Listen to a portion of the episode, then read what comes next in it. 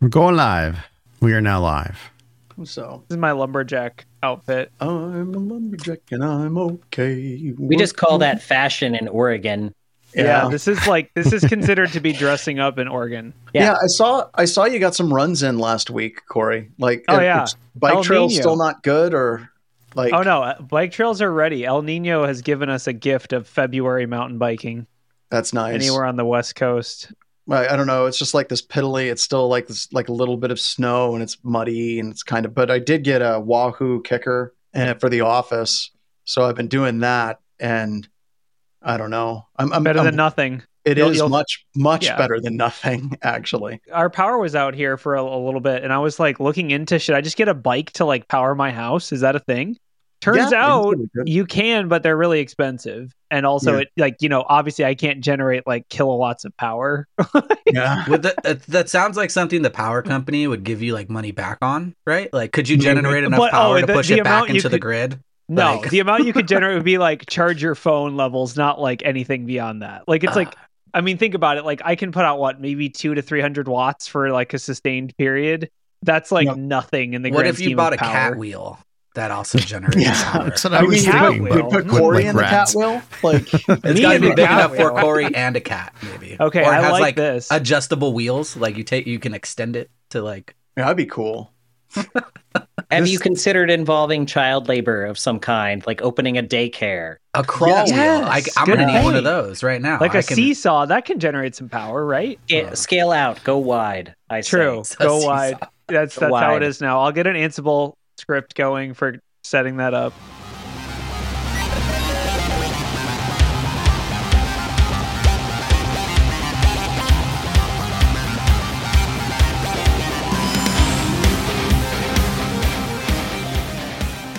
Hello and welcome to another edition of Black Hills Information Security, talking about news. My name is John Strand, and I am back from training oh. week after week, back to back, pay what you can classes. I think we trained over 2,000 people, or right around 2,000 people. It was crazy. Um, super excited to be back. And we've got, of course, a great show with news stories involving U.S. insurance companies getting hacked, the Verizon data breach, not the report, the Verizon data breach. Are they going to do a report on the report? Are they going to do a report on that? IT suppliers being compromised, bootloader, shims, and Linux systems, hack exploits for job boards, stealing millions of resumes and personal data. And I think we're going to get around to still talking about Ivanti devices being hit by a wave of exploits and security holes. It's just like they're they're they're coming on strong as far as one of the most hated companies in computer security right now whenever it comes to breaches. So hats off to them. And also something a little bit different. If you're the audience and you're chatting, if there's a news story you would like us just to blindly click on in the form of a link, and If you'd like to phish us, if you'd like to phish us, totally do our our pre-production team's job for us. If there's something that's just burning in your soul, and you're like, they really need to talk about this. Also, this particular edition of um, talking about news is blo- brought to you by Black Hills Information Security and Anti-Siphon Security Training. We do stuff like I don't know, If you- John. if you- I Guess I don't know. You So- know, I I have- suck at this. So go ahead, Corey. I, I have a question. When are we going to get our own Super Bowl ad? They're only seven million dollars for sixty seconds. now, in the content community team, or was it in the business meeting? I had an idea for this, and the idea was like a thirty second spot, right? A very sad Sarah McLachlan song. Um, what's your like favorite? Like, the, what's the saddest? Song? In the Sarah arms of the angel. In the arms of the angel, right? And and it's nothing but the content and community team's picture like fading in and fading out and fading in and fading out and then at the end it says black hills information security please do business with us so we can hire our content community team back um That's you know, heartbreaking. it would just Wait, they get brutal. paid three million dollars? I don't Wow. think it's quite that much i think sometimes they spend that much they're like uh, is it okay if we do a comic book it's like Do you want me to submit an approval? It just says I need seven million dollars for a quick Super Bowl ad. And That sounds like a ransomware note at that point. But no, we're a long ways from CrowdStrike levels of stupidity whenever it comes to spending. Um, I just I- let's talk about that a little bit. Um, how do we feel? Does that feel like like like we used to be the cool kids and now we're not cool because now we're being advertised in the Super Bowl along with like toilet paper and Don, we're not Also. CrowdStrike. We're, we're not CrowdStrike, but I mean the industry. I was gonna say, you know? as the infosec industry, well, it's certainly not like uh, I remember the days when no one had heard of information security, and we're the people who didn't get invited to meetings. So I'd say it's definitely come a long way in the last, you know, oh god, Yeah. Yeah, it's gotten years. a lot worse, I'd say. Yeah. I feel like an infosec hipster. Like I see, I hear about that, curmudgeon. and, and it's You need just more like, hair. oh yeah, facial hair in particular. I'd be like, oh, I was in computer security before it was in the Super Bowl. no, I, I don't know. I don't. I don't know. Like, uh, I feel like it's a play right out of their book, dude. If you got a Formula One car, like, what's next? Like Super Bowl. Like that- that's it. Yeah, I don't know. I- The, other thing is the, the bigger thing for me is if you're gonna do layoffs, maybe you shouldn't do a Super Bowl ad. You know? did Like, they do layoffs? Did they announce that? No Uh, way. I think Did they had some layoffs a little while back. Oh, I've got to No, find that. Hold on, I got to see that. Yeah. So there was a, a question: Why are they marketing to the common man? I don't think they are, right? I mean, the Super Bowl is quite expensive Did- to go to. Did you see all man. those all those And then- celebrities at the Super Bowl? Uh, like, I agree. And Jack Dorsey was there, right? Yeah. Sitting right next to I to- Jay Z I loved it. Beyonce. They're like they're like it's Beyonce and Jay Z. Don't even talk about him. Like he's Yeah, just right there. It- and so I guess the reason I say it's not the common man is, you know, I had it on for most of the day, and I noticed there was like a Red Hat Ansible commercial coming through, like Oh. Red Hat. Yeah, like that's not for the common man, Red Hat and Ansible. So I don't know. It's, it's I mean, that might be I- localized. That might be like only be. for you. it could be. Yeah. So, some of it gets localized. Uh, some of it is they understand how many execs are watching. The They Super do. Bowl. Yeah. They do, But they, should do. know the only way to advertise to execs is to only have them listen to their neighbors. That's the only people Yeah. execs listen to.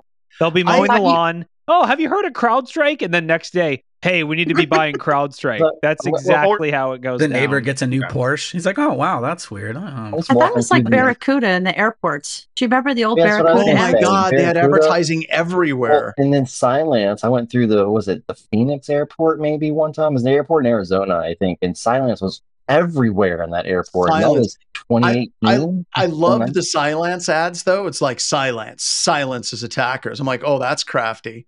That's that's like um that's like uh like that is so bad from a marketing perspective. Like somebody's like, I don't know if you guys noticed, but Cylance and silence kind of rhyme. And we should play on that. And then they did it. It's like it's like the farmers commercial. Uh, I, there's a comedian I can't remember. He's like, you know, coming up with like tunes. Like the guy drinks the entire night, and they're like, okay, okay, you need to come up with a with a song right now for for farmers. Bum bum bum bum bum. And they're like, brilliant. Let's go with that. Um, that was really bad. Yeah, I and think it- then um, the other thing with the Cylance posters, they had all of their executives. Like they had a whole bunch of guys in suits, and they're like, you know, McClure, the CEO of Cylance, and he he believes in silence. Well, of course he does. He's the effing CEO. Uh, Well, he quit like a year later. I'm pretty he sure. did Let's totally not talk quit. about He didn't believe that much. You know, after the bl- sweet BlackBerry money rolled in. Uh, Ugh. so So I guess we should ask, talk about the news. Blackvest. Oh, sorry. hold on, I have ask- Blackvest just said silence because nothing BlackBerry owned ever. How's your roller skating game? Me? It's so if, if you saw the halftime show, Yeah, the it was skating. Usher. He was amazing, All the but they had skate. they had it on roller skates, like the old four wheeled That, roller that was pretty legit, and they were they were pretty good. I was like, mm, all right, I'll give you this. Like I'm Usher and roller like skates, Solar that's next level Usher dancing. It was I'm pretty thinking good. like Solar Babies and Usher. Like I don't know if that's a too weird of an '80s movie reference, but um, yeah, it is. All right, let's do the news. let's do it. All right, now that we're done, who wants to pick the first article? Audience, I mean, we already said Ivanti. Let's just Let's pile do that one. Go to it. Yeah, Corey, rip Yeah, it down, so- not fast. basically, for those that don't know, Ivanti Connect Secure, our favorite VPN, now has another vulnerability that's being chained with the previous ones. Ivanti recently, I think, took a lot of press because we talked about it last week, but CISA said unplug your Ivanti devices. They did not say patch them. They just said either patch them or turn them off. Holy shit! I actually agree with CISA on something. Wow. Well, we talked about it last week, and we didn't have any of like the people who actually knew what they were talking about, which I guess is like somewhat. That's normal, our whole shtick. Yeah, but it, I guess John and Kelly, one of the things that was brought up is like, does CISA even have the ability to say that? Like, we kind of like went down a rabbit hole. Apparently, they do have executive authority to do that somehow. But yeah, yeah. they're just like unplug it. Basically, you know, exploit it in the wild, the standard thing. I think it's it's all pretty standard. We we talk about this all the It's- time, but It's When the Eye one- Sauron.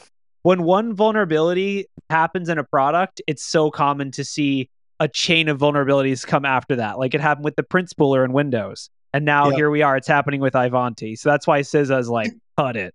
And that's really that's really really typical right like we talked about this in java we talk about this in flash we talk about this in fortinet talk about this with almost any of these different vendors and as soon as you start seeing these class of vulnerabilities come out it's like a dinner bell for every hacker that's out there because they know that there's a there's a strong possibility that those poor coding practices are going to persist in not just that thing and that's Yeah. really consistent in the industry now, the question I want to ask, you maybe talked about this last week. Are we just going to go with Ivanti sucks, or is it just they're the ones that are getting analyzed right now? The ones getting. I getting think a little of both.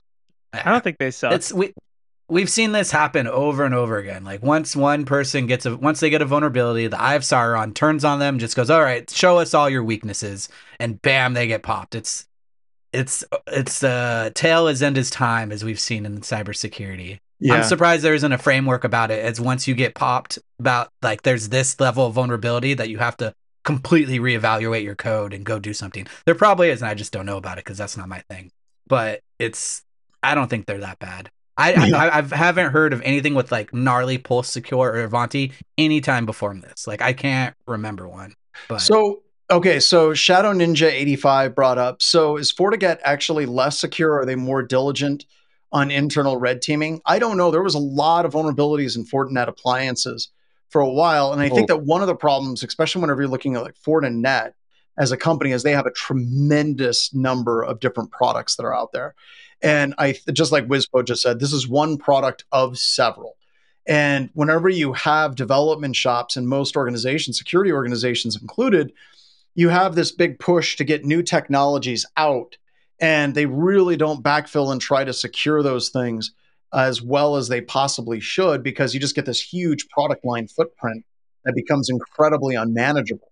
And it, I mean, we saw it with FireEye uh, years ago before they got bought up by Mandiant or I don't know who bought who in that situation, but FireEye underneath the hood was QEMU as a virtualization hypervisor.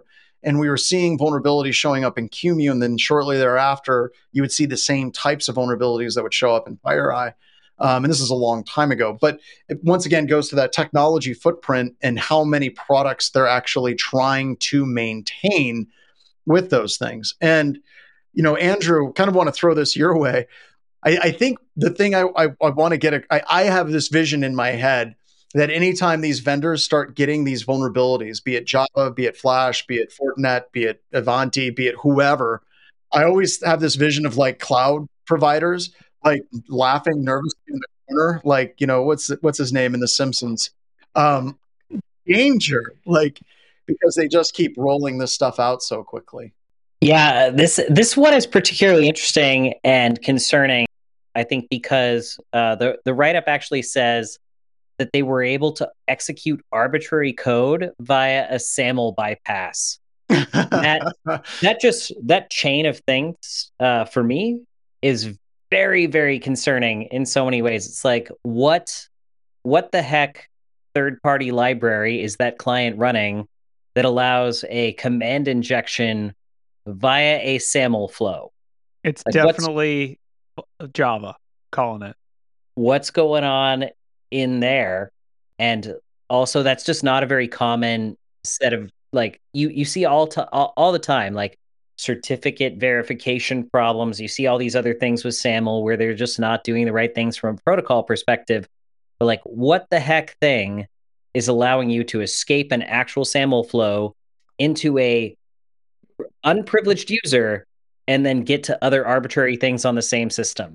But that that tells me they didn't purchase any or they didn't use any like development kits for SAML, right?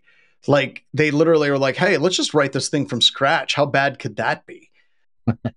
Uh, and Well- you know, we've been seeing that for years. Speaking of people that have seen that for years, longer than I have, Jay, you want to talk a little bit about you know companies trying to like home grow because seriously if ivanti could blame a different third party vendor for their saml implementation they would like they would absolutely be doing that they decided that they were going to roll it homegrown. And Jay, I was wondering if you had any stories or any background on companies trying to like roll their own code whenever they really should just be using a library that's available to them.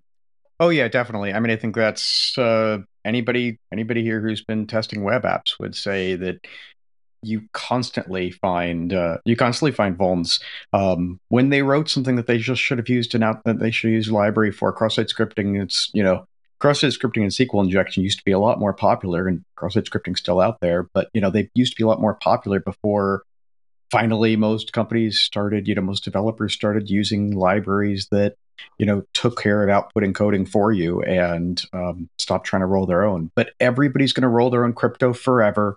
Everyone's going to roll their own xml parsing. Everyone's going to roll their own json parsing.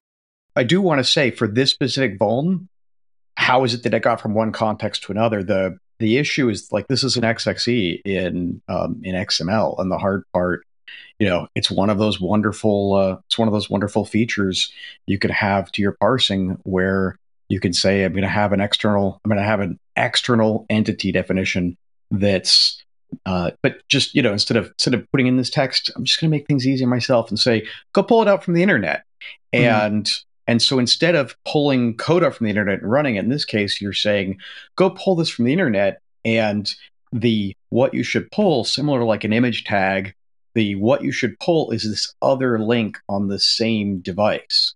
So the it's they call it like confused deputy. It's where you know as an attack you know as an attacker you're telling you're telling this thing hey I'm going to give you some XML and when you go to parse it that'll cause you to hit links if one of those links is turns out to be an action um, then now I've gotten you to take that action that I'm not allowed to take. I'm actually gonna. My hot take on this is that I think part of the problem with these types of devices is that they haven't done a good enough job of putting them in the hands of bug hunters. Like, so Ooh. bug bounties are great, right? Because I can just publicly search for bugs and find them and get them fixed. This is what all the big tech companies use and rely on, in addition to other security things. But with these paid products, I think there's it's in the manufacturer's best interest to be able to get licenses to these people because I genuinely do think part of what happens here is you have an exploit in a device that opens up access to lots of people who previously never had access to this device. So, like as a you know fake APT that I am, now I have access to Pulse Secure for the first time because I just rooted one of them. Oh, I'm going to start looking around. I'm going to start like, is there persistence mechanisms I can take advantage of? Is there you know privilege elevations or what can I get out of it? This might be my first time or my threat group's first time ever digging into this, and that's going to lead to more and more vulnerabilities. So I think that's part of it. Is like that's another reason we see these follow on vulnerabilities because a bunch of people who are good at finding bugs are now getting access to this via illicit means and they're finding more stuff. In addition to the security researchers are focusing on it and the company themselves is focusing on it.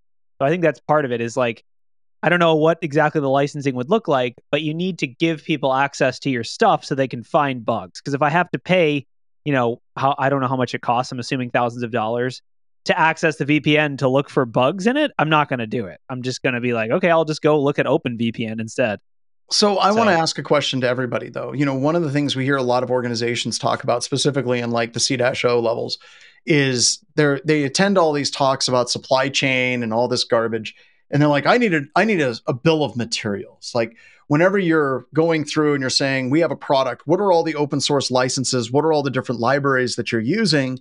And many organizations look at that as though it is a um, as though it is a problem to have lots of open source software part of your commercial product that you're selling. Is it? Or is it more terrifying when a company's like, no, no, no, we, we rolled that all on our own? By the way, Jay just put in Discord a really cool link um, with VPN issues. Um, so be sure to check that out with Ivanti's VPN. So be sure to click on that link because you can totally trust links from anyone on this show. I do. So I don't know. What do you guys think? Like, inf- like an infosec bill of materials would that have helped this, or would that have not? Because I, I really personally think that they're of limited utility.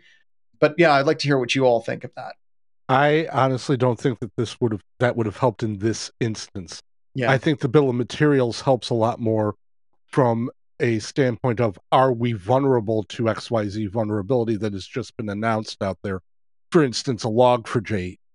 How many yeah. people didn't know that log4j was that that was going to be part of what they've got sitting there. Oh, we've got this and this, and didn't realize that that library, that system was set up inside of there. That's where the SBOM comes in a little bit more into play, I believe, as opposed to we're going to get this, we're not going to get this. Because I think almost every company out there is using some open source software in some fashion or Mhm. some open source library in some fashion. Okay. Cool. And and Tire Fire, whose name I absolutely love, I'm gonna party with that guy.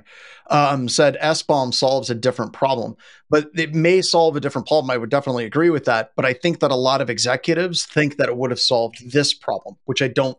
I agree. I don't think it would have. But anybody else have a take on that too? Yeah, it's like I mean, I've got. I don't want to be too outspoken on this issue. I just this is the one I did my homework on, so I'm kind of. Um, uh, I think SBOM might actually be a little helpful here. Not, I don't think for all of us that are, you know, for all the companies out there that are running Ivanti necessarily, but for anybody doing research, um, I know that so there are five. You know, this is the fifth um, vulnerability in Ivanti, and um, for all of these, you kind of have to chain two of them together to get anywhere. But um, this is the fifth one, and in reading about the five, one of them there was a kind of a whole brouhaha because it turned out that that vulnerability there was complaints that like, hey, you're giving this this CVE a new vuln, um, but actually it's being caused by this component, and that component already has a CVE for this vuln. And and I so I got to think, you know, like maybe when the first vulnerability comes out in the Ivanti VPN or in the Fortinet VPN or whatever, SBOM's not as useful. But once the vulnerabilities come out and the attackers have started to turn the eye of Sauron over to, you know, over to Ivanti now or over to um, a given piece of software, I think if there's an SBOM, it's actually useful. I mean, it's useful for the attackers, it's useful for all the researchers, for all the people, you know, for all of us, whether we're on attack or defense. You know, we're all out here on Twitter or what have you, uh, trying to catch up to where the zero day, you know, to where the to where the uh, the the creators of the exploits um, are already at, and in our catch up, we're learning all this stuff about oh well that's you know, and I I think that in that catch up we can actually start to get a little ahead of them if we can look at an SBOM and say oh first it's using these you know it's using these libraries. Is there anything that's been found in those libraries already? Um, are there um, you know, heck, let's get a whole, let's get ahead of them, find the vulnerabilities before they get start getting exploited zero day and publish. Um, so that's my take. Thanks. So I also I got- feel Oh, well. I've got a, I've got a, one more question I want to roll on that, Corey, and then I'm going to kick it over to you. All right, you're now the CISO of Ivanti. What the hell do you do? uh oh, you're Is that asking for me. Corey or I'm asking is just an open question to Oh, good, everybody. good. You're the CISO of Ivanti. resume, Like, What the hell do you do? Start networking on LinkedIn. Like, you have a golden parachute. Put your head You're between fine. your legs and kiss your butt goodbye. Um, You- Well, so Hi- I mean, hire that- a better red team. That's where I was going to go with this. Is like, okay, so this has got to be the worst acquisition in Ivanti history. Yeah. like, I mean, I, like I'm I, the joke I was going to make is like, do you think the executives that signed off on it still got their bonuses, right? But like, I, I think this is like a question of due diligence, and we come we have pen testing customers come to us a lot and say we're doing M and A or we're doing you know we're going to acquire this product or whatever. We want you to test it and make sure it's not full of holes. So I guess my question is from Ivanti's perspective, when they bought this product, do you think they did any due diligence testing? Did they find did they know these holes were there and say, "Oh, these are accepted risks?" Or did they just say, "Uh no, it's it's moved under our, you know, product brand and we're not going to touch it anymore." I can't imagine that there would be any kind of actual like paper trail that would say that they were having an RCE as an accepted risk. That would be amazing. That'd be a story in itself. Just uh just to go back for a minute to John's question about like does open source make this better or worse? I think the answer is it doesn't necessarily make it better or worse because I've audited projects where the open source implementation of SAML or OIDC just like doesn't verify a cipher or if you have this specific implementation of this Python library, it will just fa- fail open. So in in many cases on both sides, implementing it on your own or using open source, we don't really have inside out testing today for identity stuff that's applied consistently that you could use even for a report like that. And So- that uh, is the part that's lacking. And Andrew, this is predominantly for Andrew and Jay. Um, would a code analysis like DAST or STAST tool would have helped deal with these particular vulnerabilities? So I've gone through the ones that have been released, and a lot of people are like, "How would a company actually deal with this on the ground?" So if you would have had the right plugins in your development libraries or your right audit uh, tools to be able to audit the co- source code of your products, would it have helped with these vulnerabilities? It's Yeah, I not mean- even a uh, it's not even a SAST or DAST question. I think at a primitive level, it's even just an outside in testing issue. Like go back to primitive synthetics test type stuff. Does it work? Does it fail when we expect it to fail? Does it uh, secure when we expect it to secure? And we can throw all the other stuff out the window on like the crypto verification side. Uh, curious to hear what other folks think. Jay, Yeah, I mean, I- you, have dug around. definitely- You've dug around in these exploits, and you've written auditing tools. So, what are your thoughts? Do you think? Because, like I said, I'm trying to look at this from a CISO's perspective, and one of the things I would do as a CISO is like, full stop. We're going to go through. We're going to audit all of our code. Um, we're just going to do static analysis starting there. We're going to simultaneously ramp up a bunch of red teams, give them full access to all of our source code, and get them live action production access to our servers to do this as fast as they possibly can. But we're going to be doing these two things in parallel. If I was CISO, if you're a CISO and you're listening to this, something like this happens. If you're from Ivanti, hi, I'm a random person on the internet that you should probably listen to or not. Honestly, I don't care. Um, but you should be hiring a red team, a damn good red team. You should be doing a code audit all the way, beginning all the way through the end, with them reporting all the way back up to you but you you you need to be doing simultaneous red teaming with the red team getting full access to all effing source code right now and your internal shop does it. But i go back to the question for jay.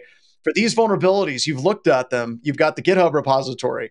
Do you think like uh, like a static analysis or dynamic analysis tool would have helped with any of these vulnerabilities? Because like you said many of them i think andrew said you have to chain two of them together to gain access. Do you think it would have helped Yeah, I mean, I think uh, honestly, I I do think it would have, and I think that that's the question. You know, the question for Ivanti right now um, is, you know, like a- as we said, like they bought, you know, they they bought this tool, they've bought a whole bunch of other things.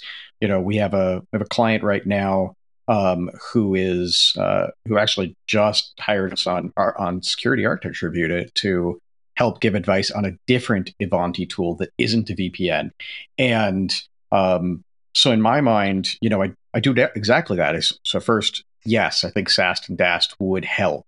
Can you guarantee that SAST and DAST catches everything? No, but that's No, why the no, that's why that was a great example of, you know, get a red team, you know, get a red team going immediately. Like get a red team in, um, and also get your SAST and DAST work going. And of course, the hard part, and I'm sure there's someone over there is thinking about this because it's been a, you know, it's been uh, more than a month of finding these vulnerabilities.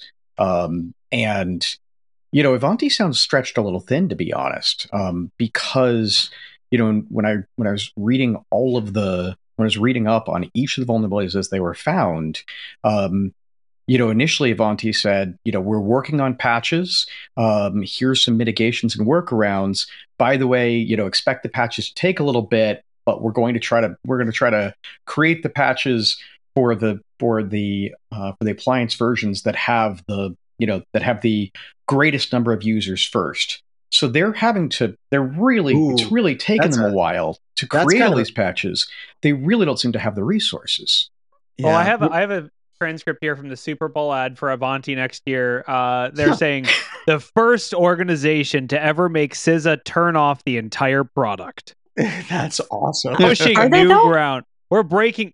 As far as I know, I don't. I don't. I I've don't never. know. That's unprecedented that I'm aware of. I've never heard of CISA being like, "Turn it off now." So I, I do know not CISA. This predates CISA, but I know a long time ago there were Cisco uh, networking devices. This would have been 2004 or five, I think, and there were specific serial numbers we had to go through when when I was working in classified realm. We had to go through and find those serial numbers because they believed that they had already been backdoored, and they were like, "Shut these things down, even if they're in ops, even if they're in production." They need to be shut down immediately. That wasn't CISA. That was like a DoD was that public though. John?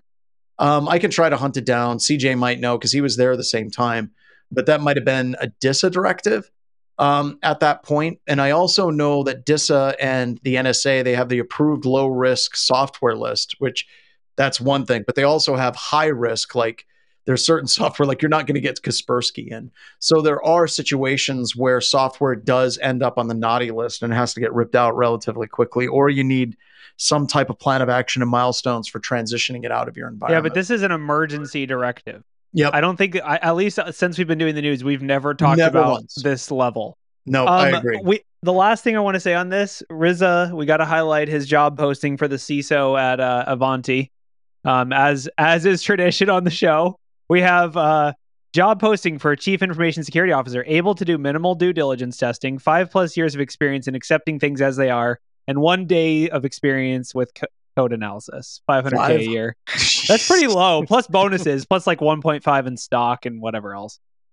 Yeah, this goes back to whoever whoever took that role, especially whenever they bought the uh, the companies without doing due diligence on those companies. Like you know, there wasn't due diligence. Like due diligence, if you're acquiring a company, you should demand a code audit. You should demand network threat hunting to see if that intellectual property is already being kicked out. But a lot of the companies that we work with that are trying to do mergers and acquisitions due diligence, they're like, oh, but all that seems to take time, and that seems like that's going to cost us money, and we want their product right now. And your company, We want our stock oh, go up. We need new yacht. I yeah, need- so yeah.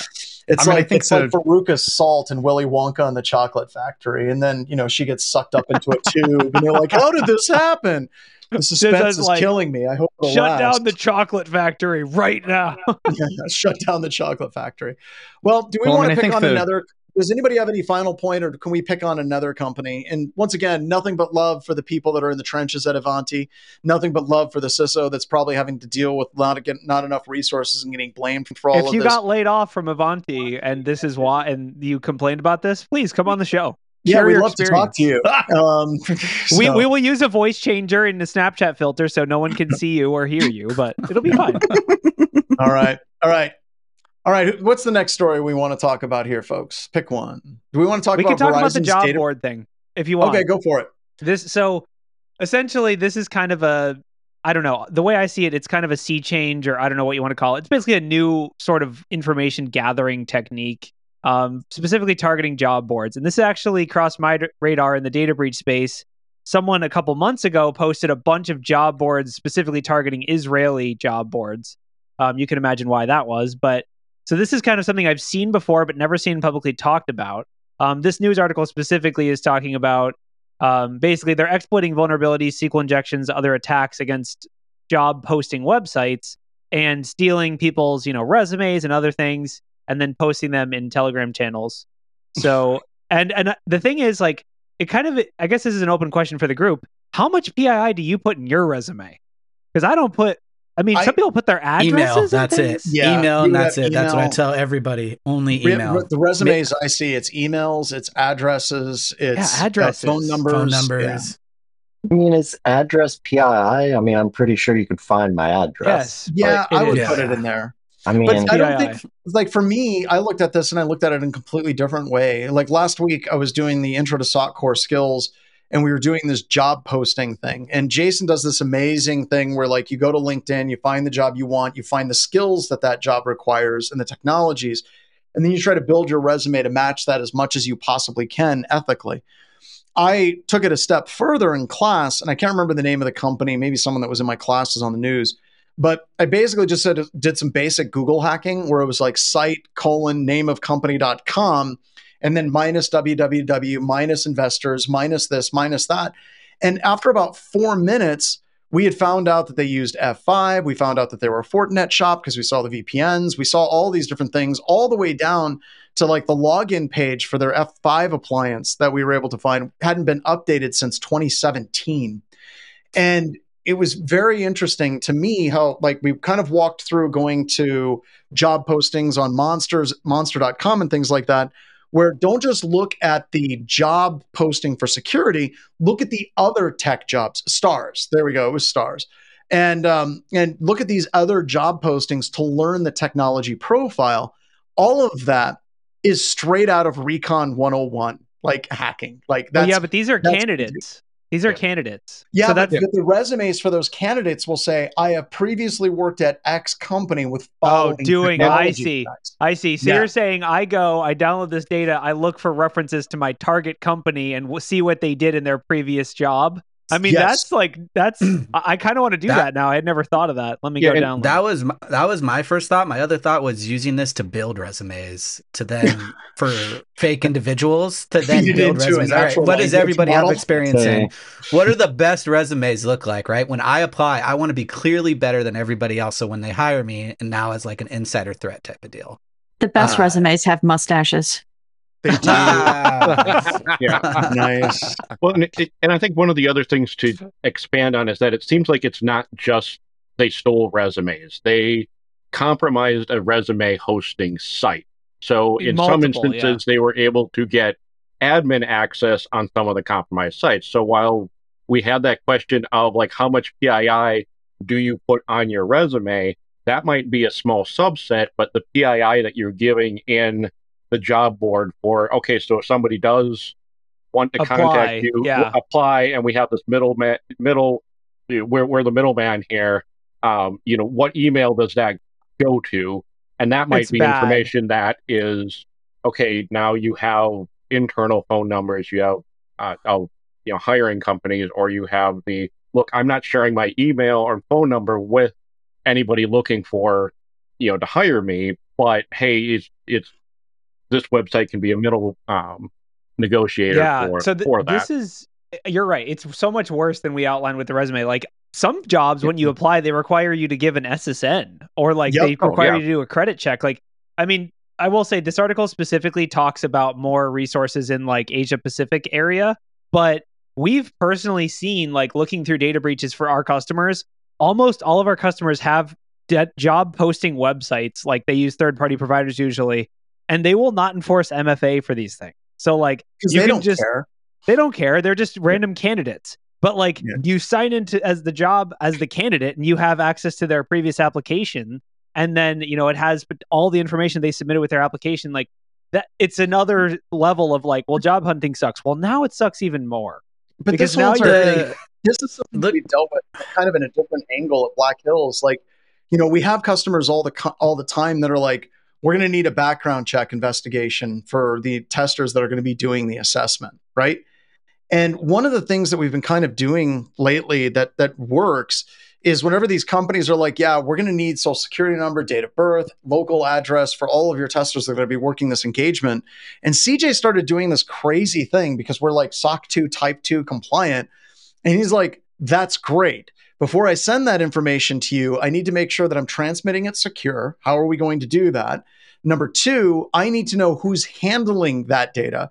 Number three, I need to make sure that those people have had a background check investigation. And number four, I need to see your policies and procedures for handling that PII for our testers and PHI in some situations in your internal organization. And like I would say, over half the time, the customers are like, no, we're good. Yeah. I, I it's think like never answer a lawyer with a without a question or always answer a lawyer with another question. yeah, just, you- just keep them going. It's like or just say I don't do remember. Great. Well, this, if, if we're going to be giving you our sensitive information for our testers, I want you to have, and we do have customers, by the way, that have all of that stuff locked down. They've got great like procedures, and we'll uh, happily do that.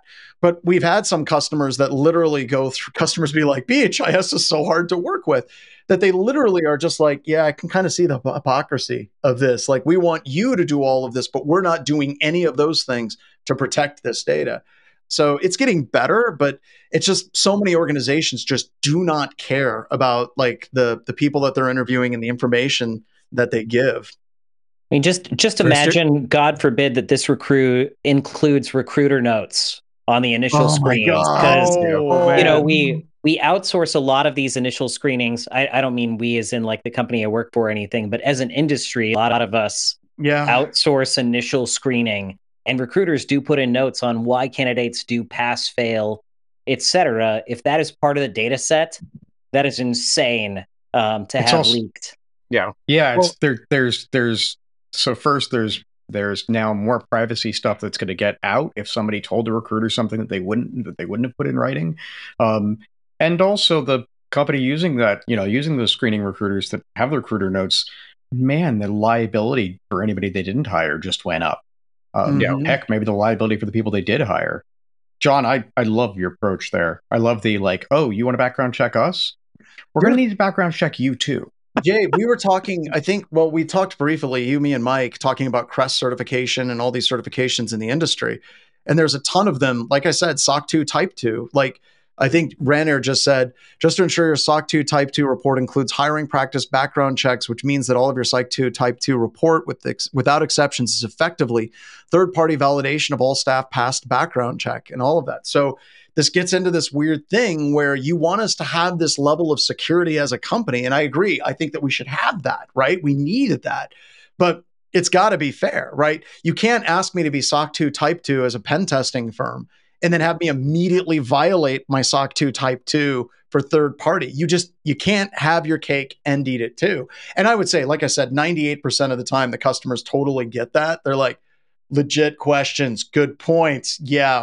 and then I love it when they come to us and like, do you have any policies, templates that we can use on this? It's like, oh God. And we totally do. We totally will share it with them. uh, is SOC2 type two genetic? Or it sounds that- like it, right? It Okay. sounds like some type of disease, which it totally is. It's basically the accounting industry imposing security standards on the industry, and it got picked up. And I do want to create, uh, Kelly, I'm talking to you. I do want to create a security policy framework for accounting firms. Since they were so nice to us with SOC 2 Type 2, we should do the same to them and say these are the security requirements for accounting firms everywhere. I like I- it, John. Yeah. I, I do wonder, and, and this is a question maybe for the folks that are more on the compliance and legal side. Is there a governance framework beyond just like CCPA and GDPR that governs the deletion or automatic expiry of data inside of these candidate systems? Holy hell. Yes. Kelly? Um, there are a ton of governance frameworks that a lot of people just don't talk about. There's there's specific data governance frameworks. There's governance frameworks for IT. There's governance frameworks for security. There's governance frameworks for organizations as a whole. Um, but they've become very industry specific or they're siloed. Um, there's an organization called ARMA that does a lot with records retention, and they've got their own data governance framework. But the American Association of CPAs, they've also come out with a data protection framework. So, honestly, Andrew, you probably don't want to answer that question. But like legally as a candidate, like if I if I'm job shopping, let's say hypothetically, and I apply through one of these clearinghouses for jobs, how long can I expect that my information lives in that system if I do nothing? until That they get their really funny. payout. I just got hit up by another 10 years. CrowdStrike. I got hit up by CrowdStrike and I applied like seven years ago. I don't. Well, I don't really? think there They is had that information still? I'm Yeah. sorry. Are you saying you applied for a job seven years ago and they just called you back? The- well, it the- was, it was because he saw the Super Bowl ad and they knew. and Oh the my job was like bottom level job too, which was That also kind terrifying. of like funny. That is so terrifying. The concept of like this company just kept your resume on file for seven years and someone actually read it. Like what? That had to be a AI. glitch. Let's let's just say it was a phish and move on. Let's talk about Linux. Let's let's talk about Linux. Linux is secure. it's open source. Oh, Nothing's God. bad. Everything's fine. I got to find this article. Is this the so one? okay i this is my take on this so basically for those you know the people that don't know what we're talking about there's a shim vulnerability that impacts almost all linuxes and the best part is this is linux's microsoft moment and the best best part is that it was revealed or disclosed by microsoft security researchers Yeah.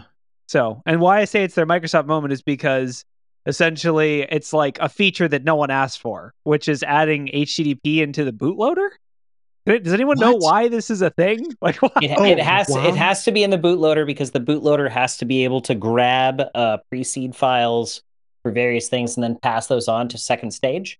So any automation that's ever worked in ever has to be able to have Ah. HTTP as a protocol inside of stage one. Okay, fine. Maybe it's not so Microsoft because it is a feature that sounds somewhat legitimate and that people would use. Uh, but It's it's been an old grub uh, too forever and ever and in Lilo. yeah, so there are patches out for this. So TLDR, patch your Linux stuff. Um, the exploit conditions are pretty specific. Is that right? Like you need either man in the middle or local access to the right EFI. Is that correct? I have no idea. I haven't read this one at all. Anyone else?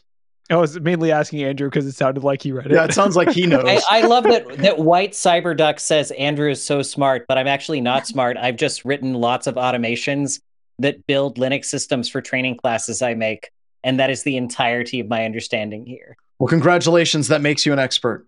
Um, yeah, if you're not smart, I'm screwed. So um, I, I, I yeah. do want to call out like it, this is being addressed directly by the big vendors, Debian, Red Hat, SUSE, Yeah. and Ubuntu. Like, yeah, it, it's gonna be it's gonna be picked up and fixed very very quickly. I love the CVSS score. It was a nine point eight, which is John, did you just say it's going to be fixed very quickly?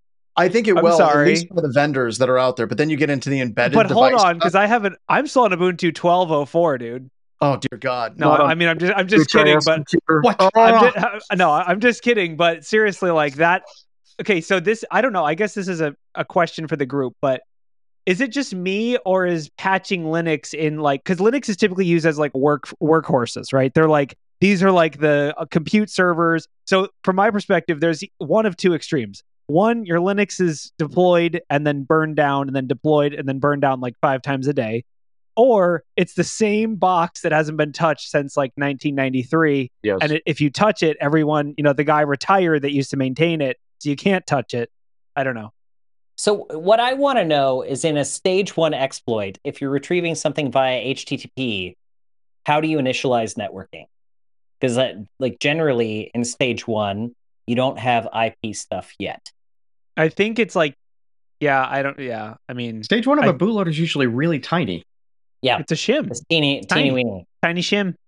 So are they are So- they actually putting a patch in there that's initializing a full network Yeah. stack and getting an IP address? And It then looks to me like something? So- HTTP boot. It looks to me like Right, HTTP boot is in that that stage one though. So I used to Yeah. uh, manage a, a bunch of Linux machines that run a cluster, and we use TFTP to boot the system. So it reads kind of like that, right? That that you know all the nodes. So if you're booting off of HTTP, then the attacker would have to man in the middle of that traffic to theoretically send you know the the payloads in. And so it seems like that even though it has a high score, it seems like that the use cases for this are kind of you know I wouldn't say limited, but it's not like it's remote code over the internet and you break in, right? So, Correct. Yeah, it's local or MITM. yeah. So here's Eclypsium. Here's what Eclypsium went through. And by the way, shout out to Eclypsium and Paul Asadoorian, who's at Eclypsium. In a hypothetical attack scenario, the threat actor on the same network could leverage the flaw to load a vulnerable shim bootloader, or by local advisory with adequate privileges, manipulate the data on the EFI partition. Which, if you're manipulating data on the EFI partition, you're effed anyway. It's you know you're you're, you're done. An attacker could perform man in the middle attack and intercept the HTTP traffic between the victim and the HTTP server used to serve the files to support HTTP boot. The attacker could th- be located on any network segment between the victim and the legitimate server, but I'm willing to bet the more useful scenario would be layer two. I don't know. I mean, yeah, I, I'm not going to, this is not something that's remotely exploitable yet. You definitely have to be on the exact same network layer two or somewhere in between the the HTTP boot server. I, I, I this is this is neat, but I'm not going to freak out over it. Like I'm going through this once again. If the attacker is sitting on that local network with you, right? If they're on the same network, something catastrophically bad has happened. Now, I'm not saying don't panic. I'm saying let's be very calm. Let's be very collected. Let's get our stuff patched. We're going to do that. But I don't think we should look at this and be like, oh my God, you know, Linux is complete garbage. They have this critical vulnerability and we shouldn't be running Linux because we can go over link local multicast name resolution, NetBIOS name services, MDNS. There's tons of things that you can do at layer two, Yersinia, Loki style attacks, um, just tons of tools out there. This is just going to be another type of attack vector once you're on that network segment for Linux systems that reboot. Or hell, you know, if you get access to a Linux system with root level privileges to write to the EFI partition, I guess the world's your oyster. Oh, But you don't I don't know. PXE boot on the internet, John? No, I try not to. Oh, I tried to give that up a while ago. last week. so okay, and there's a little bit of confusion. I don't know if anyone knows. We might just be making things up, but PXE doesn't use HTTP, does it? No, no, no. This sounds I like think it's it uses completely different TFTP, doesn't it? It's it's Yeah, in the Pi- same PXE, category. PXE uses TFTP, but uh, I think this is this in particular is a good uh, rubber ducky or flipper zero kind of attack. If you can trick something into rebooting, and then you can control the arguments to the bootloader. And a lot of people, Mm. believe it or not, to this day, still don't protect their bootloaders. Not when they come up on encrypted. this- Right. Yeah. You do full full disk encryption, but the bootloader is unprotected. Yeah. Yeah, so you can still pass it. But I mean, if you're still if you're doing full disk encryption on the boot volume, all you've done is you've given over potential control of that endpoint to an attacker. Right. But that but that PXE boot attack, if network boot is enabled on devices, you can run that PXE boot attack and you can basically push your own image uh, via TFTP and push Kali instances to those systems, gain access to the hard drive. This has been an attack methodology that's been out there for a long time. It's very rarely, if ever, used. Like I know of zero actual attacks in the wild that were using it. And I could be wrong. I mean, I don't see the millions of attacks that are out there on the internet. But even Yeah. pen testing, how often do we take advantage of PXE Boot? And there's some very good reasons why we don't. yeah, It's that that like- goes in the that goes Yeah. in the list of the webcast we were going to do of things we're not allowed to do during a Yeah, pen don't test. do this. Like, Most yeah, definitely. but- uh, so okay, what you're saying, John, is that it's not the year of the Linux desktop because it seems like the main way to exploit this would Oh, be God. it, it would be if you were actually running this like Andrew said on a client device. If if your laptop got stolen and this, you know, if you're running Linux on your laptop or whatever and it got stolen and so someone now can fully compromise the system. So that's the scary they, part of but it. But they can't. If it's actually encrypted, hard drive encryption, it, you can still PXE Boot, but you're not going to get access to that encrypted hard drive. And once again, I think one of the main reasons why we don't do this, and this is kind of what you were getting at too, Corey, is we don't do this because there's a very strong possibility that you will smoke a network device or something on that same network in a way that you don't want to bring that down. It's kind of like a type of attack that has uncontrolled consequences. It's like with Responder, whenever you fire up Responder, WPAD is off by default for web proxy auto detection attacks. Not because it's it's a crappy attack or it doesn't work. It's off by default because it's so effing effective that it'll bring entire enterprises to their knees. So it's off by default for very good reason. So this type of attack, while I agree, it's absolutely we got to fa- we got to patch it, we've got to fix it. Agreed, 110 percent. But you shouldn't be up until two o'clock in the morning trying to patch your your crap tonight. Like John, if I can write uh, if I can write a malicious bootkit, I can get your full disk encryption password. 100%. Yes. Like Oh, just keep that in mind because if I depends if on- I can No, no, deploy a bootkit to your the type system, of encryption that you're using and how that key is implemented on the data on the no, hard no, drive. I'll just deploy So- a bootkit that harvests your key. That's my Full- thing. Full disk encryption aside, I think about this much uh, much more as like a kiosk attack. Like if if I walk up to a Sure. cool display on like the promenade in Las Vegas and it happens to be running Linux and it happens to have a USB port I could gain access to to plug in a rubber ducky or something, I could take over that kiosk relatively effectively with a totally controlled by me image of Right. something through through stage one. And but that, as long as that we're would in be cool. Vegas, as long as we're in Vegas looking at these kiosks, I'm going to give. I hope you'll give me odds here, but I think eight times out of ten, it's not going to be set up with secure boot in the first place. Probably. You You, know, could just write probably the, you could just have write the the encrypted image to the drive. disk. Well, sure, Yeah. sure. We could all acknowledge that it's if it's a kiosk, it's probably not even UEFI, but uh, Yeah. you know, Probably not. Yeah, I mean, and I, if, I think if it's an yeah. airport, it's Windows. You know, there's there's a bunch of different scenarios for this, but uh, The shoot has just said, Yeah, does this kiosk look like a giant globe? can't wait until that thing blue It's a comes on the news, right? yeah, no, was I think I, I I, want to see think what if you- happens DEF CON and Black Hat this year. Like, I if I was running that globe, I would, you know, it, I, I don't think it's going to get compromised, but I can totally oh, see it was up last that year, and the joke, yeah, it was there yeah, last do like year, the and the joke, screen of death. you yeah, know. everyone kept joking that oh, it's not working because hackers, but like as far as I know, that was all just rumor. I don't think that. Holy real. hell! Do we want to talk about the Flipper Zero since Uh, we're talking about this stuff? Yeah, we should talk and about it. Yeah, Wait, Well, I you're thought, I thought Silent Night threw a great link in for uh, um, defeating defeating uh, BitLocker encryption, or for that matter, probably Linux encryption. Uh, um, full disk, encryp- full disk encryption, where the decryption keys on the TPM. Um, Mhm. Yeah, can we pop the link up? There we go. This is the link for Flipper Zero Man. Okay, Oh, we well, Jay, we Flipper kind of pivoted to the flipper zero pivoted. thing. Okay, Yeah. yeah, I but missed we can come back to I'll that. be the slow. So Yeah, so basically, for those you know, the uh, for the Canadians that aren't in the room, um, yeah, Canada's banning it is banning. I think it's it. Did I, I think it's yeah, did ban. Like I think it's done as far as I know. Like it is banned, supposedly because of car theft. I guess car theft is really bad, and there's some issues with the penal code in Canada where car theft isn't really seen as a very severe crime. So people are able to just do it again and again without any kind of repercussions. But I guess is this the way to address it? It doesn't feel like it is, but It I mean, absolutely is. I think this is the right way to do it. Sarcasm. Banning Um, things I love the works out, quote. right? Today, I announce that we are banning the importation sale of consumer hacking devices like Flipper used to commit these crimes. It's like, so there goes Raspberry Pis. Um, there goes everything from Hak5. No there goes um, Pwnagotchis. notebook Keyboards. computer. We should stop. No, oh, wait, you can keyboards. steal a keyboard. car with a Yeah. Does it like get a really big smile on its face? I do love when it how A does? they it? describe it USB as a drive. You can steal a car Yeah. with a USB drive. We're good. You can steal a car Well, with a there goes- screwdriver. Are they going to ban that? Are they going to ban goes the what? if- Steam Deck. HackRF One. HackRF One has got to be. You've got to Edis boards. You've got to ban Edis. You got to ban HackRF. You got to. Okay, hack but Yeah. okay, I have a question Michael though, for Osmond's real. going to be crying. Okay, Yeah, devil's yeah. advocate. D- devil's advocate. Okay, here's a question I have. Are the people using flippers to steal cars smart enough to build their own with a Raspberry Pi? Like, is it that? Is it? Is No, it like but- a? but- but I is this think the that- Oh, you can like? find anything on no, eBay. I think the people that are stealing cars are smart enough to work with a group that can replicate that functionality that a Flipper Zero has. Like, you ban the Flipper Zero, somebody's going to Uh, develop another device One. that's called Flipper totally One? not a Flipper Zero. Yeah. And Yeah. you know, and then they're going to go. It's just, you know, with Canadian, uh, not Canadian, the German uh, cyber crime law. I, I think it's like 302 or 202c.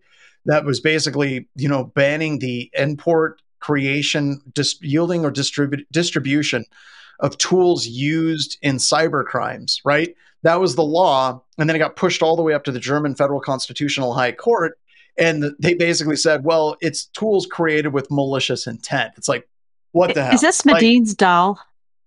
what? Is this Medin's doll? Medin's uh, Tim Medin's doll example?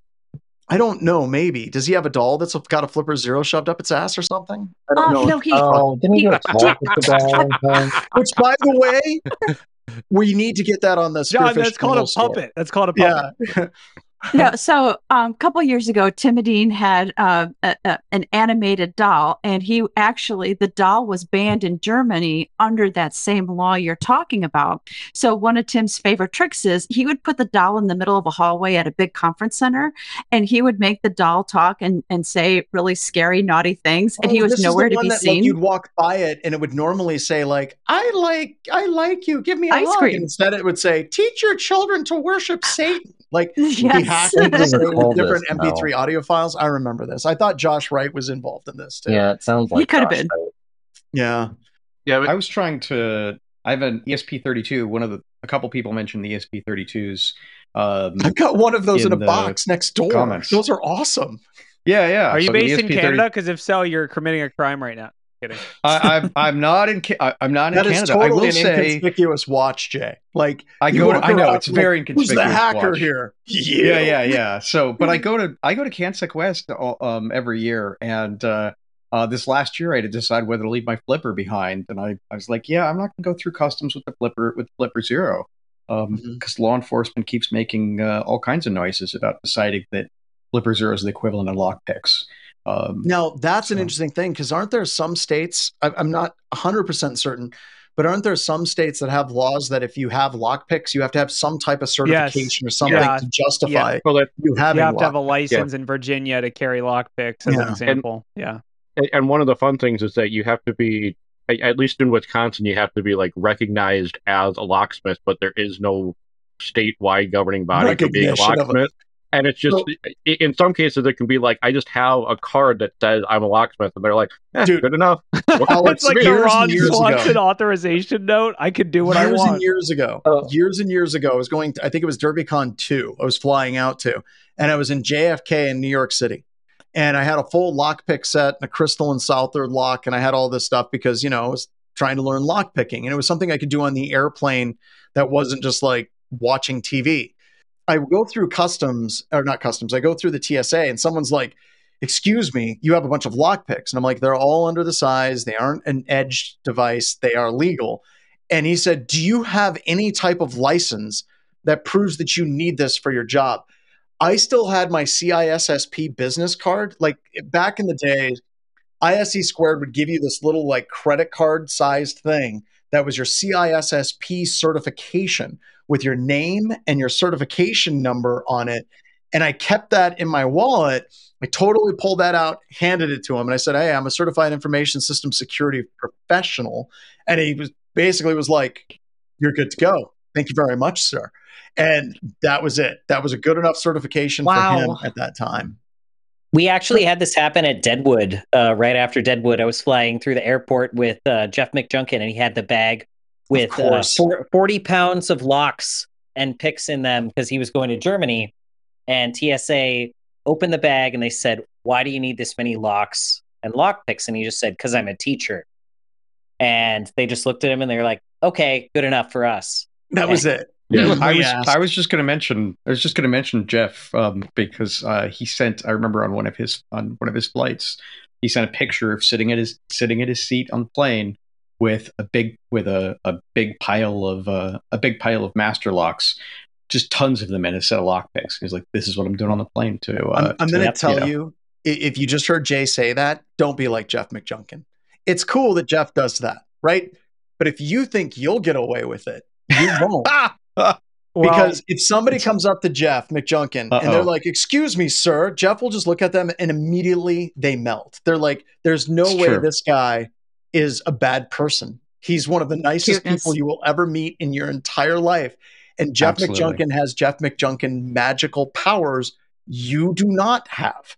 I know this because I've had pilots literally confiscate my locks mid-flight and hand them Wow. back to me when I got off the airplane. So J, Just we because think we call it. JME nowadays. JME, Jeff Yeah. McJunkin Energy. Yeah. Jeff McJunkin. There we go. JME. Oh, we need a shirt.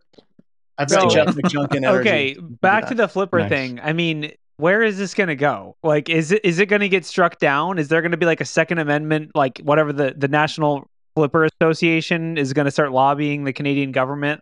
Like, The is right this going to get a lot of kickback, or is Yeah. like are we are Canadians just going to be like this is fine, everything's fine? Like, what what is going to be the? Is there a lot of backlash? I have. I don't mean I don't I- use social I- media, I- so I- I've seen some uh, some clever ridicule of this with the it's like okay so you can attach a module to it to do something and somebody literally attached a module that had a bike key on it and they go oh look everybody you can now use a flipper zero to steal a bike and Oh, they just taped it on or something? yeah they just taped it on Yeah. it's like look at this module that allows it to do something and I think they were making that argument that like adding on non-standard features to you know to the flipper zero because it's like even with the uh, the, the apple ble spam that was something that you needed that custom firmware and that dev mode to do in order to be able to broadcast on those frequencies the same for like the car uh, replay attacks you need it's it's locked by default on the flipper zero you need to unlock that you need to do some additional modifications so i think